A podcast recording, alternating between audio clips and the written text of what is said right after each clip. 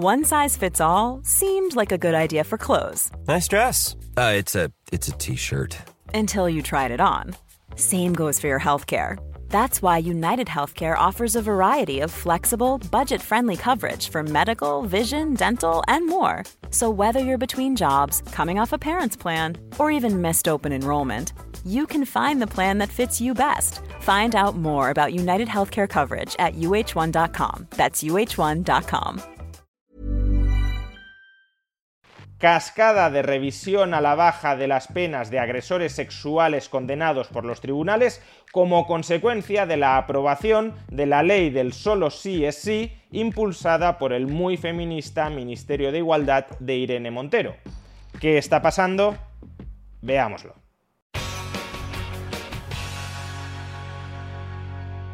El pasado 7 de septiembre se publicó en el BOE la Ley de Garantía Integral de la Libertad Sexual, la ley del solo sí es sí.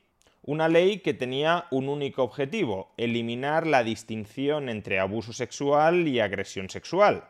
Hasta ese momento se entendía que el abuso sexual eran aquellos actos que atentaran contra la libertad y la indemnidad sexual de una persona sin que mediara su consentimiento, pero sin que mediara tampoco violencia o intimidación, es decir, la clave en la tipificación del delito de abuso sexual era la falta de violencia o intimidación en aquellos actos que habían conculcado la libertad sexual de una persona.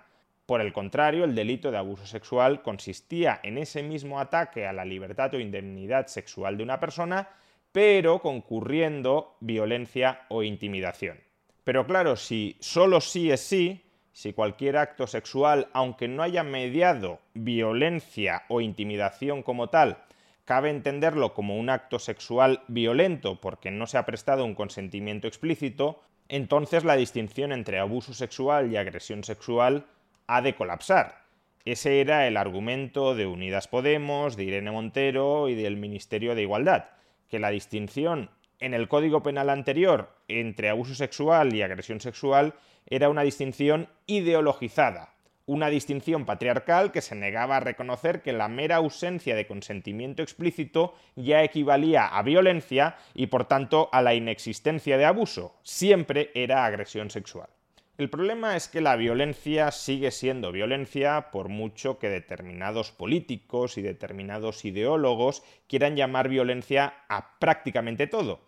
Y por eso, cuando se trata de regular las sanciones, como la violencia física es violencia y eso merece una sanción agravada con respecto a aquellas situaciones en las que no ha mediado violencia, por mucho que queramos llamarlo a todo violencia, al final todos entendemos que la violencia física es violencia y que eso hay que sancionarlo agravadamente, pues como eso es así, e incluso lo entienden así desde el Ministerio de Igualdad, desde Unidas Podemos, a la hora de redactar el nuevo articulado del Código Penal en el que se fusionaban los delitos de abuso y de agresión sexual para empezar a llamarlo a todo agresión sexual, hubo que modificar las penas del delito de agresión sexual para contemplar una escala de sanciones muy progresiva que permitiera a los jueces sancionar a la baja si dentro de la agresión sexual no había mediado violencia de verdad o en la parte más alta de la horquilla de las sanciones si había mediado violencia física.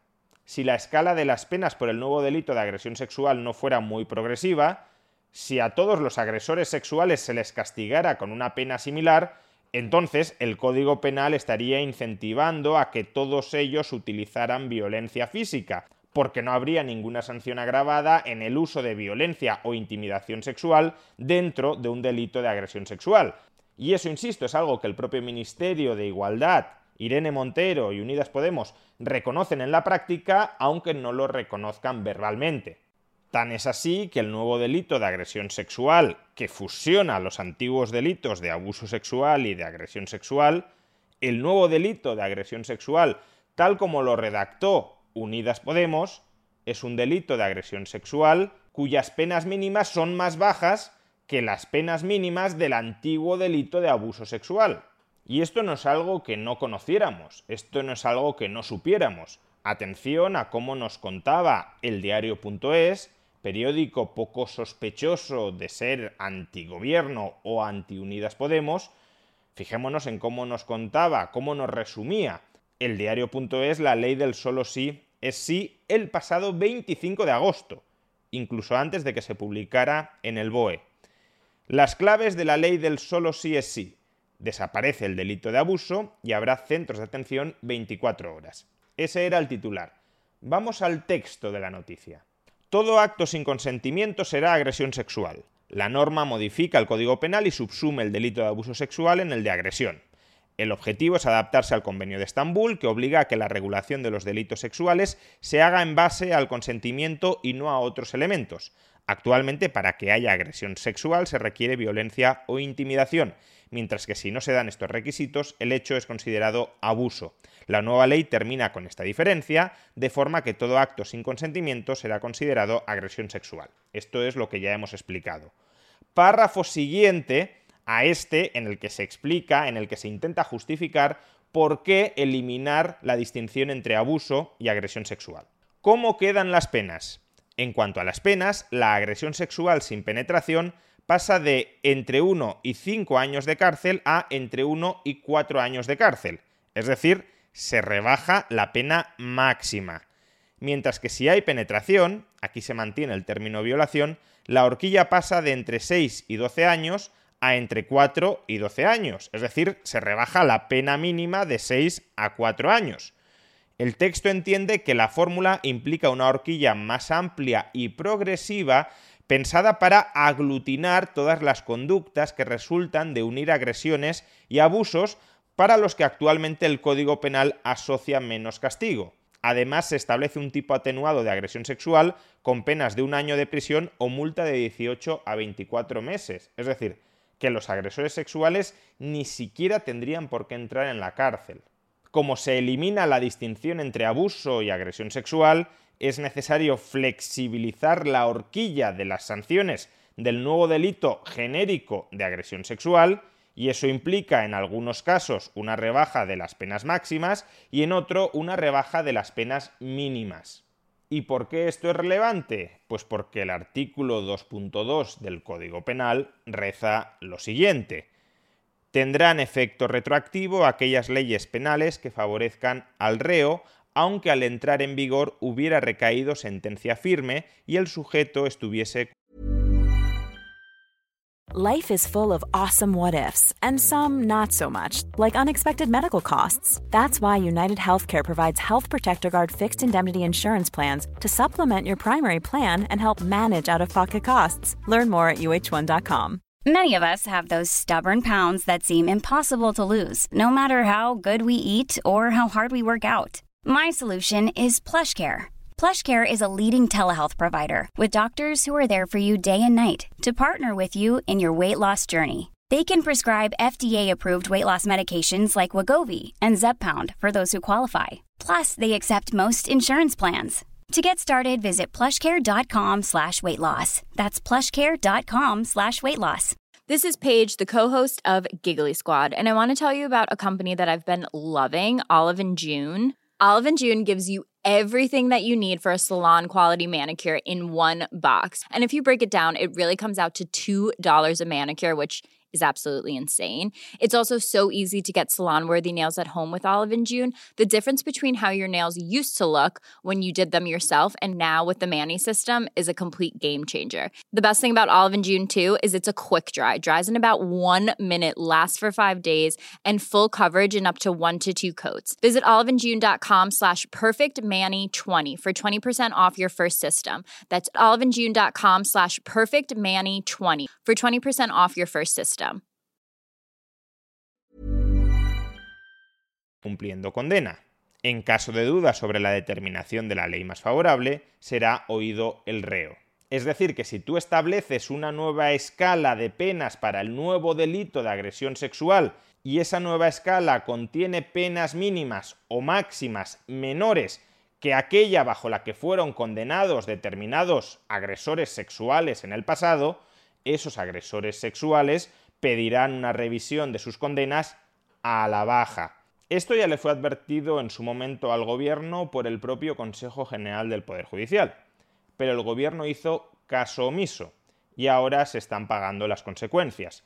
¿Cuáles son esas consecuencias? pues toda una cascada de revisión de condenas a la baja de agresores sexuales por parte de los tribunales. ¿Amparándose en qué? En esta ley del solo sí es sí que pretendía proporcionar una protección integral a la libertad sexual. Y no pensemos que nada de esto era inevitable. Incluso fusionando el delito de abuso sexual y de agresión sexual y estableciendo una escala de penas progresiva que rebajara las penas mínimas y máximas en algunos casos de agresión sexual, se podría haber evitado esta revisión de las condenas a la baja meramente introduciendo una disposición transitoria en la ley del solo sí es sí que especificara, por ejemplo, como se hizo en reformas anteriores del Código Penal, que si la pena con la que fueron condenados determinados agresores sexuales puede establecerse dentro de la nueva ley, es decir, si quien fue condenado a seis años podría seguir siendo condenado a seis años, aunque hoy la pena mínima sea de cuatro años, entonces no cabe revisión de la pena. Pero son tan chapuceros en el Ministerio de Igualdad que ni siquiera introdujeron esta disposición transitoria para evitar esta revisión de las condenas a la baja. ¿Y por qué no la introdujeron? Pues probablemente por dos motivos. El primero es que ni siquiera eran conscientes de que esta reforma legislativa implicaría una revisión a la baja de los condenados por agresión sexual. Esto escribía en octubre la secretaria de Estado de Igualdad y contra la Violencia de Género, Ángela Rodríguez Pam. Decía lo siguiente. Ayer La Vanguardia publicó este artículo. No solo no ha contactado en ningún momento con el Ministerio de Igualdad y por tanto no ha contrastado esta información, sino que con ella difunde bulos machistas. Abro hilo para explicarlo. Recordemos que en este tipo de noticias que estamos viendo, los abogados que intentan que las penas se rebajen son los abogados de los presuntos violadores. Son propaganda machista, un intento desesperado de la defensa. No es la primera vez que esto sucede en nuestro país. Cuando se aprobó la Ley Orgánica 1-2004, no tardaron en crecer bulos de este tipo, en ese caso sobre supuestas denuncias falsas de las mujeres maltratadas. Supuestas. Según la jurisprudencia del Tribunal Supremo, no cabe revisión cuando la pena a imponer encaja en la misma horquilla de pena que la anteriormente establecida en el Código Penal antes de su reforma. No cabe si has incluido esa disposición transitoria, si no la has incluido, sí cabe. En este caso particular estamos hablando de una condena de 9,5 años por dos delitos de intento de agresión sexual y agresión sexual consumada en la que el tribunal concluye que hubo penetración, violación e intimidación, Además, el agresor confesó haber cometido los delitos. Con la reforma del Código Penal, no solo esta pena recaerá en la horquilla 4 12 años, sino que, como no hubo consentimiento, no será necesario probar la violencia o intimidación para que se trate de un delito de violación, es decir, en ningún caso cabrá revisión de la pena. La ley del solo sí es sí coloca a las víctimas en un lugar más seguro de cara a acreditar la violencia que han sufrido tener los apoyos necesarios para evitar la revictimización durante el proceso judicial y garantizar su reparación. Estos bulos machistas que solo hacen crecer el terror sexual, pretendiendo desincentivar la denuncia, son la reacción a la reducción del margen de impunidad que van a dejar de tener a partir de ahora los agresores. Frente a esto, verdad y justicia feminista. La justicia feminista es la rebaja de las penas de los agresores sexuales a través de la ley que ha aprobado este ministerio tan feminista. Y en segundo lugar, porque tal como confesó Ángela Rodríguez Pam, la persona que ha escrito el hilo anterior, no precisamente acertado, tal como confesó Ángela Rodríguez Pam, en el Ministerio de Igualdad están sufriendo de diarrea legislativa porque intentan sacar adelante muchos proyectos en el poco tiempo que creen que les queda en el poder. Nosotros sabemos que estar en el gobierno es una anomalía, es una excepción. La gente como yo no está en el gobierno, o sea, que no. Precisamente porque sabemos que no vamos a estar ese tiempo, tenemos también la diarrea legislativa que tenemos, o sea, que es todo como todo el rato intentando hacer muchas cosas, no vaya a ser que mañana se acabe. Y si tu conocimiento técnico sobre esos asuntos ya no es muy bueno, es bastante precario, como ha quedado constatado, y además intentas hacer muchas de esas cosas que no dominas técnicamente a la vez, pues lo que harás es acumular chapuza tras chapuza. Y esa acumulación de chapuzas de momento está llevando a una rebaja de penas de condenados por agresión sexual. Al final, por consiguiente, lo que estamos presenciando es una consecuencia de, primero, la ideologización del Código Penal. Segundo, el populismo político. Y tercero, la pésima preparación técnica de nuestros legisladores. Y en lugar de pedir perdón y dimitir por esta chapuza jurídica que está permitiendo rebajar las penas de agresores sexuales condenados, en lugar de pedir perdón y dimitir, lo que están haciendo es cargar contra los tribunales porque estos están aplicando a rajatabla aquella ley que ellos mismos o ellas mismas han aprobado. ¿Por qué lo primero que ha elegido hacer el Consejo General del Poder Judicial es decir que a lo mejor la ley Montero estaba mal y no formar a todos sus jueces? Que lo dice Naciones Unidas, que en España los jueces no tienen formación en materia de género, que es una vergüenza. Fórmense, señores jueces, fórmense. Este es el mensaje que les lanzamos. Esta es la hoja de ruta que les proponemos para esta situación. En lugar de entonar el mea culpa, a seguir socavando la independencia del Poder Judicial para salvar la cara de su nefasta propaganda política.